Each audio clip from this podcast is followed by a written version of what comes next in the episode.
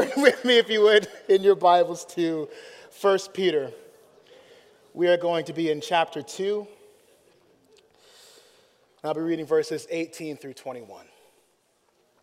The title of my sermon this morning is Suffering with Eyes on the Savior. so I'm going to read the text, pray, and then we're going to get after it. This is God's holy and authoritative word starting in verse 18. Servants, be subject to your masters with all respect, not only to the good and gentle, but also to the unjust. For this is a gracious thing when, mindful of God, one endures sorrows while suffering unjustly. For what credit is it if, when you sin and are beaten for it, you endure. But if when you do good and suffer for it, you endure, this is a gracious thing in the sight of God. For to this you have been called, because Christ also suffered for you, leaving you an, example so that you might follow in his steps.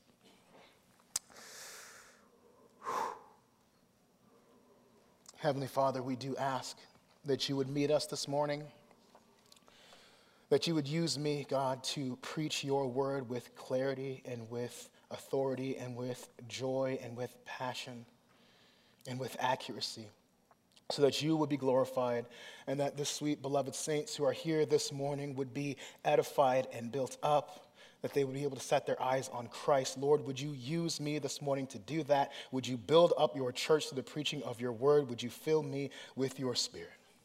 In Jesus' name we pray. Amen.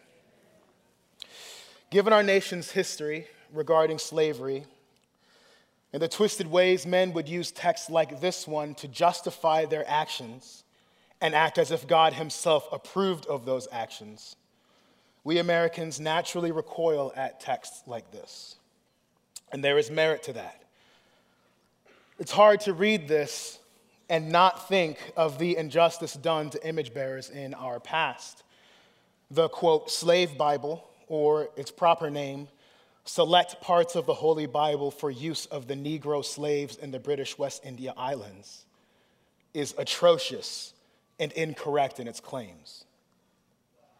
But we cannot allow sinful mistreatment and misuse of this text by flawed men before us cause us to reject what the Spirit has to say to us today in these words in this Bible that are profitable for teaching, for reproof, correction, and for training in righteousness. This is the Word of God. Slavery was not race based in Rome, but it was status driven.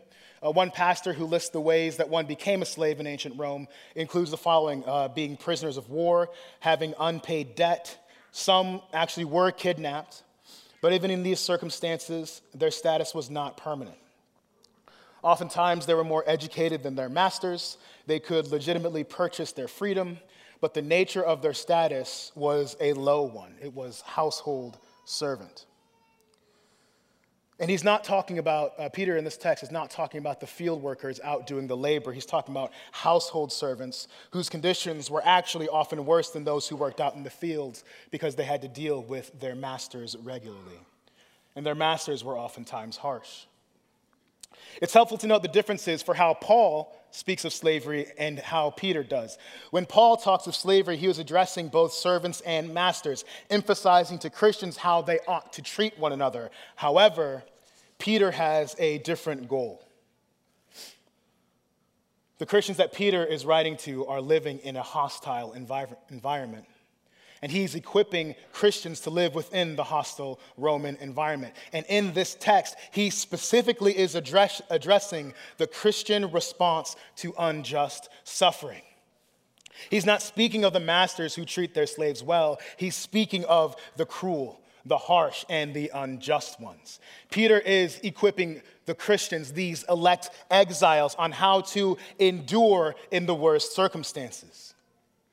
How do we suffer and keep going. And Peter comes to tell them with a fear of the Lord, a mind set on the character of God, receiving his grace and having eyes that are immovably on Christ. A God fearing, reverent Christian trusts God's sovereignty in all circumstances, including unjust suffering under harsh slave masters, because he understands the call to follow the footsteps of Christ, our suffering Savior. Church, it would be a terror and biblically inconsistent if we treated suffering like the unexpected fine print of the Christian life. If you live long enough, you will suffer. Not all suffering is created or dished out equally. Unjust suffering does exist, but all suffering is given under the sovereignty of a perfectly just God. And so we have to be prepared to suffer. And we have to be prepared for the response that God calls us to in our suffering. The world we live in is fallen. Sin has stained and affected everything around us. We are sinners. We will deal with sinners. We will be sinned against and we will suffer. And at times that means we will suffer unjustly. But the reality is this we are impatient in our suffering and our response can reveal that we believe that we know better than God. Our desires can be for God to operate and think like we do. We can be short sighted in our suffering. And we set our eyes on our circumstances rather than our Savior. This text matters today because we need endurance in our suffering. The Lord has not returned yet, and things are not the way that they're supposed to be, and we need His help. Sin is in this world. Systems and people are corrupted with sin. Greed and pride drive the way we do things, and as a result of the fall, we suffer. We will experience some degree of suffering until the day that we die and all of this nonsense stops. And so, until that day comes, we are called to endure whether it's suffering brought on by our own sinful actions or suffering that comes upon us unjustly that God has allowed under his sovereignty for his purposes, we are called to endure and endure patiently, submitting under the authority of our perfect and reigning Savior. This text is here to help us, to help us clearly see God's expectation and call of the Christian in suffering. This text is here to help us. And so my hope for us this morning is this is that we would be a people who are mindful of God in our suffering. In all our circumstances, we would be a people who can't take our eyes off of Calvary. That this truth would give our hearts a pulse. God is good and God is sovereign, always that we would have an eternal mindset that allows for a patient trust in the circumstances that God calls us to endure, that we would suffer well, look to the Savior, and experience the help that is available to us. The call of the Christian is to endure suffering under God's sovereignty with eyes stayed on the Savior. So, we're going to look at two calls in the text that will help us endure suffering in the way that Peter calls us to.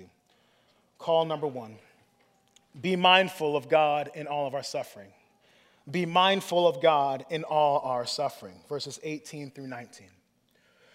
Servants, be subject to your masters with all respect, not only to the good and gentle, but also to the unjust. For this is a gracious thing when mindful of God, one endures sorrows while suffering unjustly. Knowing God's character gives us peace when we are in peril. Peter is calling us to be mindful of God, to remember who God is in the midst of our darkest moments and harshest suffering. Whether the suffering is justified or not, we access grace through it by having minds and hearts that are stayed and steady on God Himself. Isaiah 26, 3 You keep him in perfect peace, whose mind is stayed on you because he trusts in you. Being mindful means we keep our minds stayed on God, which keeps us peaceful in our suffering and strengthens our trust in the one who is sovereign over our suffering. If we don't know God's character, if we are not mindful of him in our suffering, we'll give way to questioning God's goodness. We'll begin to accuse him and question his very character. We won't suffer patiently, and we'll try to take things into our own hands, which does not go well. When what's in front of us is so far above and beyond our capacity and vision that we become certain this situation cannot be for our good, and I know there's people in this room who are feeling that right now, we can get gospel amnesia. We'll forget what Christ has done for us, and we won't be able to draw strength from what he has accomplished.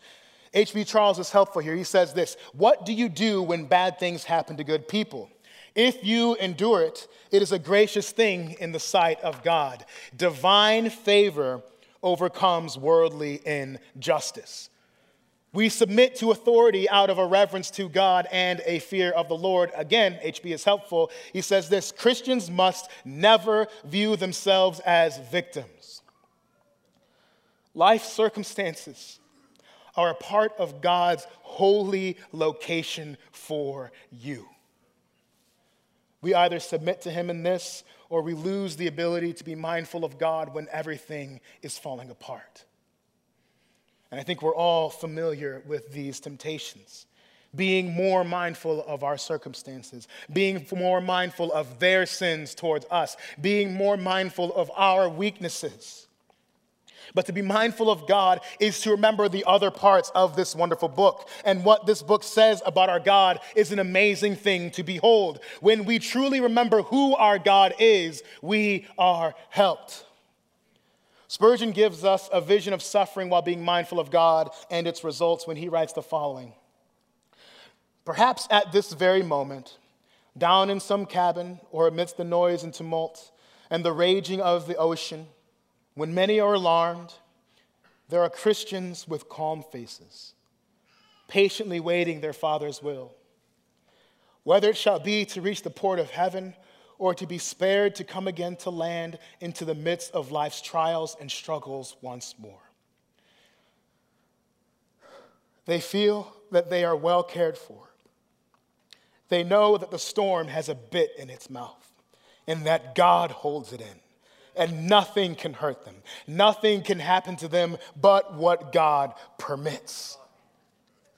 This mindset only happens when we truly know God in the midst of trial. He's sovereign over all. Every situation is within the scope of His good purposes. We will never suffer a moment of sorrow outside of the sovereignty of God. And so we have to consistently refresh ourselves on the character of God. Reading our Bible where God has revealed himself, praying to the God, asking him for help, coming to church and hearing songs about who God is and hearing the preached word, books on the attributes of God that help us understand who our God is. Your feelings will want to fight against this. But we must press into his character and remind ourselves how we can reverently fear this good God, particularly when life is falling apart. Now, I'm going to quote some scripture here. And I want us to be thinking of the suffering that's in your mind right now or the suffering you're experiencing right now to remember this is who our God is and how he orients himself to us. Exodus 34, 6 through 7. The Lord passed before him and proclaimed, The Lord, the Lord, a God merciful and gracious slow to anger and abounding in steadfast love and faithfulness, keeping steadfast love for thousands, forgiving iniquity and transgression and sin, but who will by no means clear the guilty. Isaiah 30, 18. Therefore, the Lord waits to be gracious to you. And therefore, he exalts himself to show mercy to you. For the Lord is a God of justice. Blessed are all those who wait for him. Isaiah 40. He will tend his flock like a shepherd. He will gather the lambs in his arms. He will carry them in his bosom and gently lead those that are with young. Isaiah 41. But you, Israel, my servant, Jacob, whom I have chosen, the offspring of Abraham, my friend. You, whom I took from the ends of the earth and called you from its farthest, farthest corners, saying to you, You are my servant. I have chosen you and not cast you off. Fear not, for I am with you. Be not dismayed, for I am your God. I will strengthen you. I will help you. I will uphold you with my righteous right hand. Isaiah 57 For thus says the one who is high and lifted up, who inhabits eternity, whose name is holy. I dwell in the high and holy place, and also with him who is of a contrite and lowly spirit, to revive the spirit of the lowly and revive the heart of the contrite. This is who our God is. This is how he orients towards us in the midst of our suffering. And as God gives specific grace towards us in unjust suffering. Many translations have that this is a gracious thing in the sight of God, translated as this elicits favor from God. Well, how does it elicit favor? Well, once you submit yourself under the sovereignty of our God and endure suffering, here's what happens you are humbling yourself. And if we continue reading on in the book of Peter, God opposes the proud and gives grace to the humble. As we submit ourselves under his sovereignty, we get grace that he is just waiting to pour out on us. But if we don't know this, we will miss out on that grace and we'll miss out on his smile regarding us answering the call to endure suffering. We will be jarred and frazzled and discontent and disoriented when suffering consumes our lives. If we don't suffer with reverence to God, mindful of his character, with categories for his good purposes and sovereign reign, we will come through on the other side of our trials hardened rather than holy. Peter doesn't pull any punches on saying it's unjust. It is unjust suffering that we are called to endure, but the call here is to remember God. And this is important. This does not minimize, lessen, or negate your suffering. The suffering is still very real and very unjust. But in it, we are able to endure because we're mindful of God. And so, to the person who is here this morning,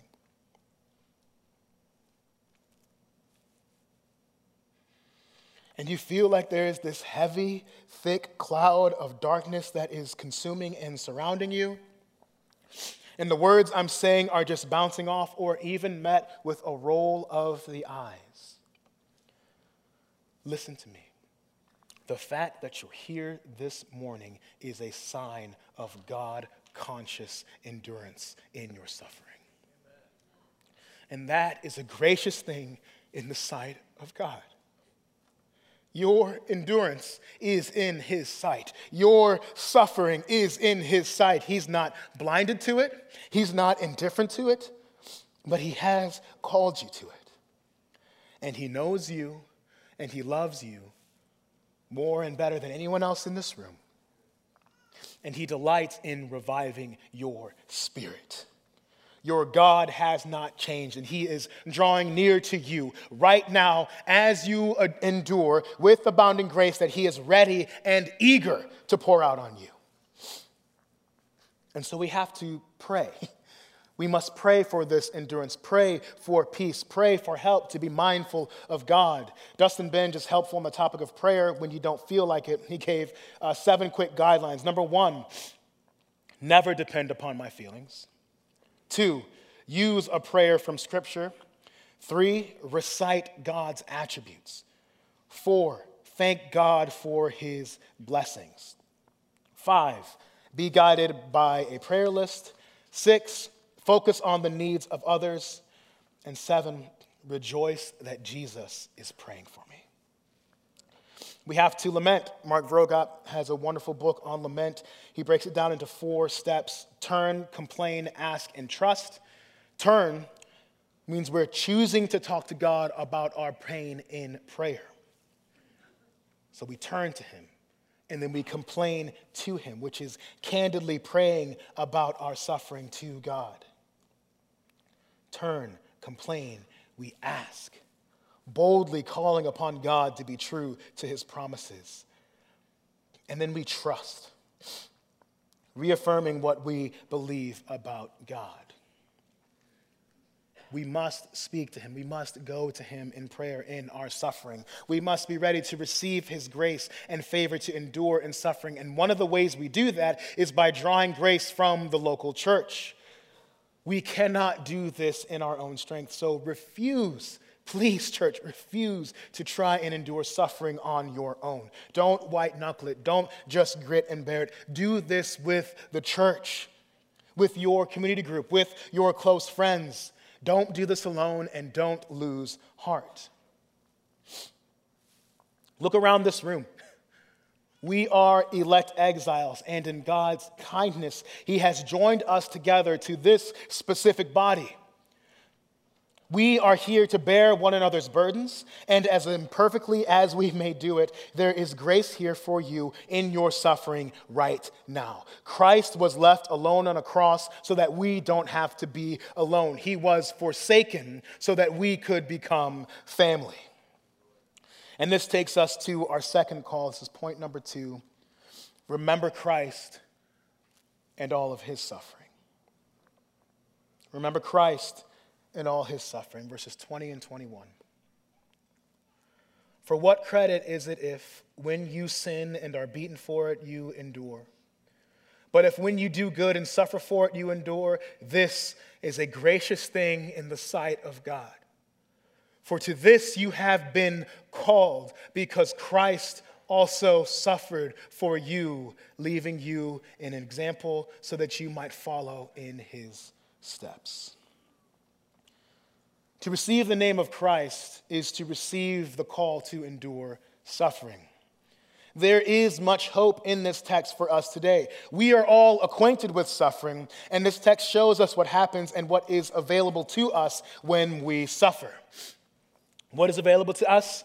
Grace. What happens to us? Favor from God. The humble sufferer receives the gift of God's grace because remember, he opposes the proud and gives grace to the humble. We receive help to endure.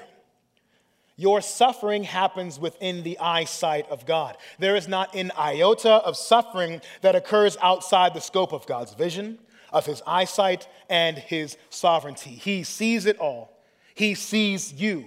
He is there for you right now. Christ sees all your suffering, and Christ is the one who holds all things together, and Christ is holding you together. The God conscious sufferer is sustained by the Christ who holds all things together. Our suffering is seen by God. There is grace given to us by God. There is hope for us in God. And so, you who have made it this far in your suffering, Know that God still has more grace for you to continue enduring. You may be here and thinking there's already been so much hardship. I've been enduring. And I'm ready to lay down and just be done. Christian, there is more grace in Christ. There is more strength in Christ. You cannot exhaust the riches of his strength or the glorious power that is available to you in this moment. God has called you into this to shine his glory forth and to show his perfect power in the astounding weakness that you feel. It is a gracious thing in the sight of God because to this you have been called. We are called to this, to follow in the footsteps of our elder brother, Jesus Christ, to do good, to suffer, and to endure, following Christ's example. Which means we must know and be closely acquainted with the suffering of Christ. We were called, called into a heritage of sufferers. God is calling us and has called us. Right now, all He requires of us is to pick up one of our feet and take the next step of obedience right along the same path of our merciful, suffering Savior, Jesus Christ. Right now, He's looking at us and He's saying this He's saying, Stay faithful, keep going, You were called into this. This is not an accident. This is not your fault. I am holding this together and I'm holding you together. Keep on enduring. There is yet even more grace for your weary and tired soul. Christ is the suffering servant and Christ is our Savior. We have to remember and know this in our suffering. When we do know this, life looks like the lives of a lot of people in this room.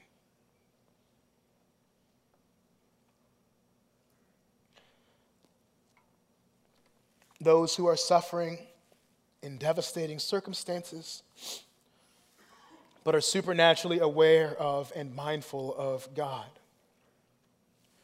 It looks like conversing with people and you just see and hear Christ oozing out of them. Are they in hardship? Yes.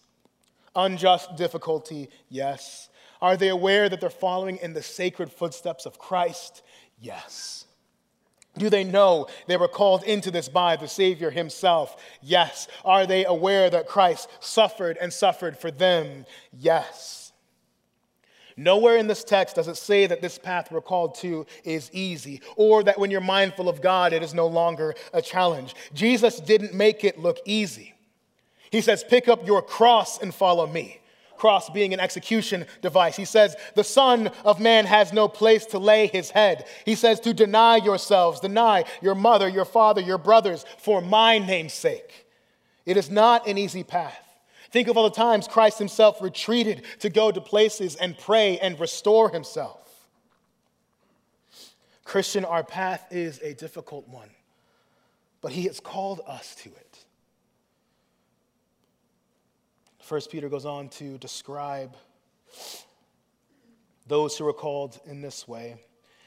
And after a little while, the God of all grace, who has called you to his eternal glory in Christ, will himself restore, confirm, strengthen, and establish you. To him be the dominion forever and ever. Amen. We cannot become too cordial or casual with this statement.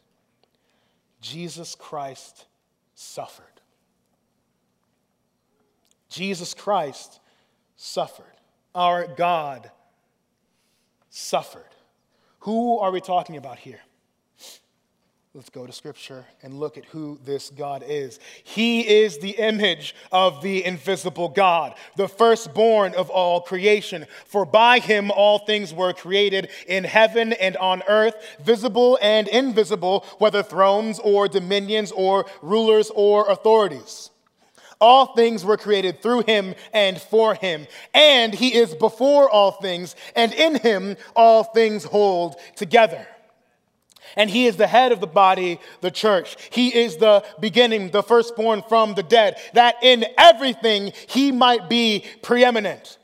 For in him all the fullness of God was pleased to dwell, and through him to reconcile himself to all things, whether on earth or in heaven, making peace by the blood of his cross. That's Colossians 1. Hebrews 1 says this But in these last days he has spoken to us by his Son, whom he appointed the heir of all things, through whom also, He created the world. He is the radiance of the glory of God and the exact imprint of His nature, and He upholds the universe by the word of His power.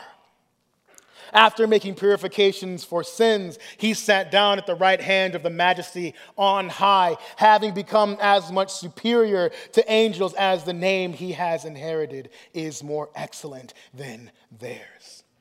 This is our Christ, and this Christ suffered for you. This is not hypothetical. This is not hyperbole. This is not a metaphor. This is not a simile. It is our reality. Jesus Christ Himself suffered. And He suffered for you.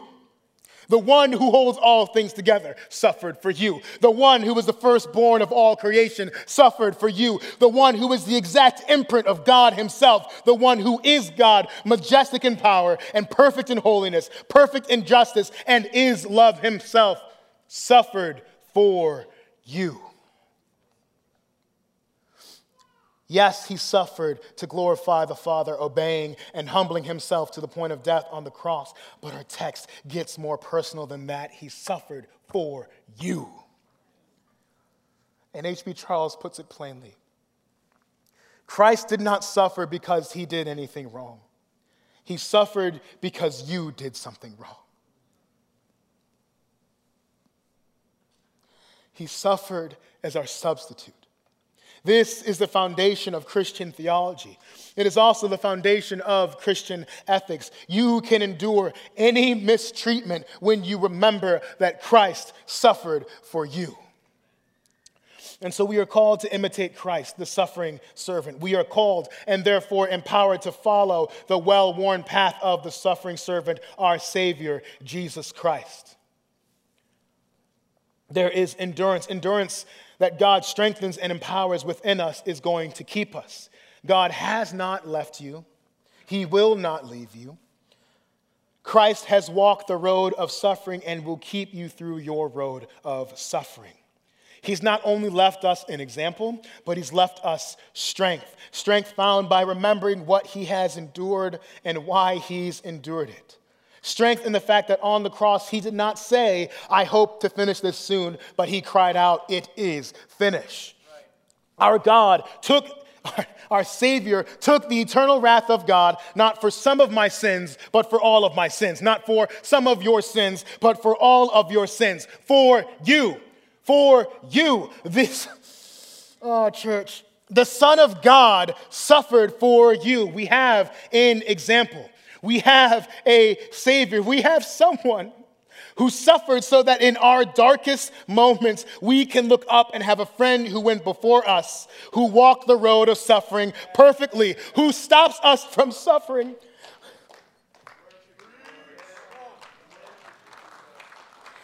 far worse than we could ever possibly imagine by rescuing us out of darkness and forbidding us to ever go to hell because all of our sins are paid for and we belong permanently into the family of God under the status of those with this banner waving over our heads day after day after day. There is no condemnation.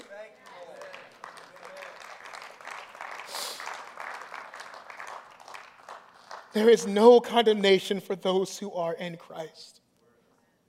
We are not condemned, ever.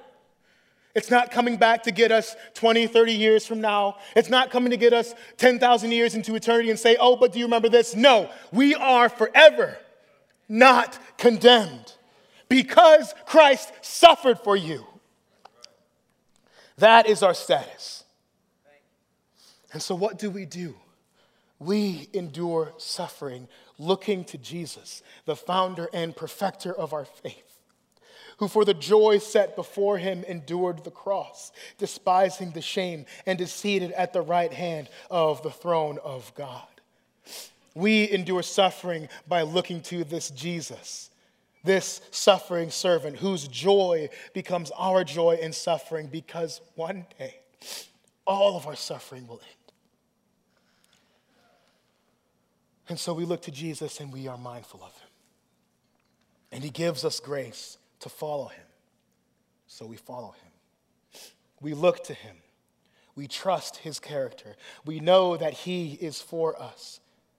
Band, you can start to come up now we link arms with brothers and sisters in this room and pray for one another and know that we serve a God who is gracious, a God who is kind, a God who desires to pour out his grace actively in our lives and especially, especially in the midst of unjust suffering. And we will suffer for a little while and endure suffering under God's sovereignty with eyes stayed on the Savior. until our King takes us home to enjoy the bliss and joy of the eternity of grace that awaits us, where we can all collapse into the arms of our Savior and hear those words Well done, good and faithful servant. Now to him who is able to keep you from stumbling and to present you blameless before the presence of his glory with great joy to the only God, our Savior, through Jesus Christ our Lord, be glory, majesty, dominion, and authority before all time and now and forever. Amen.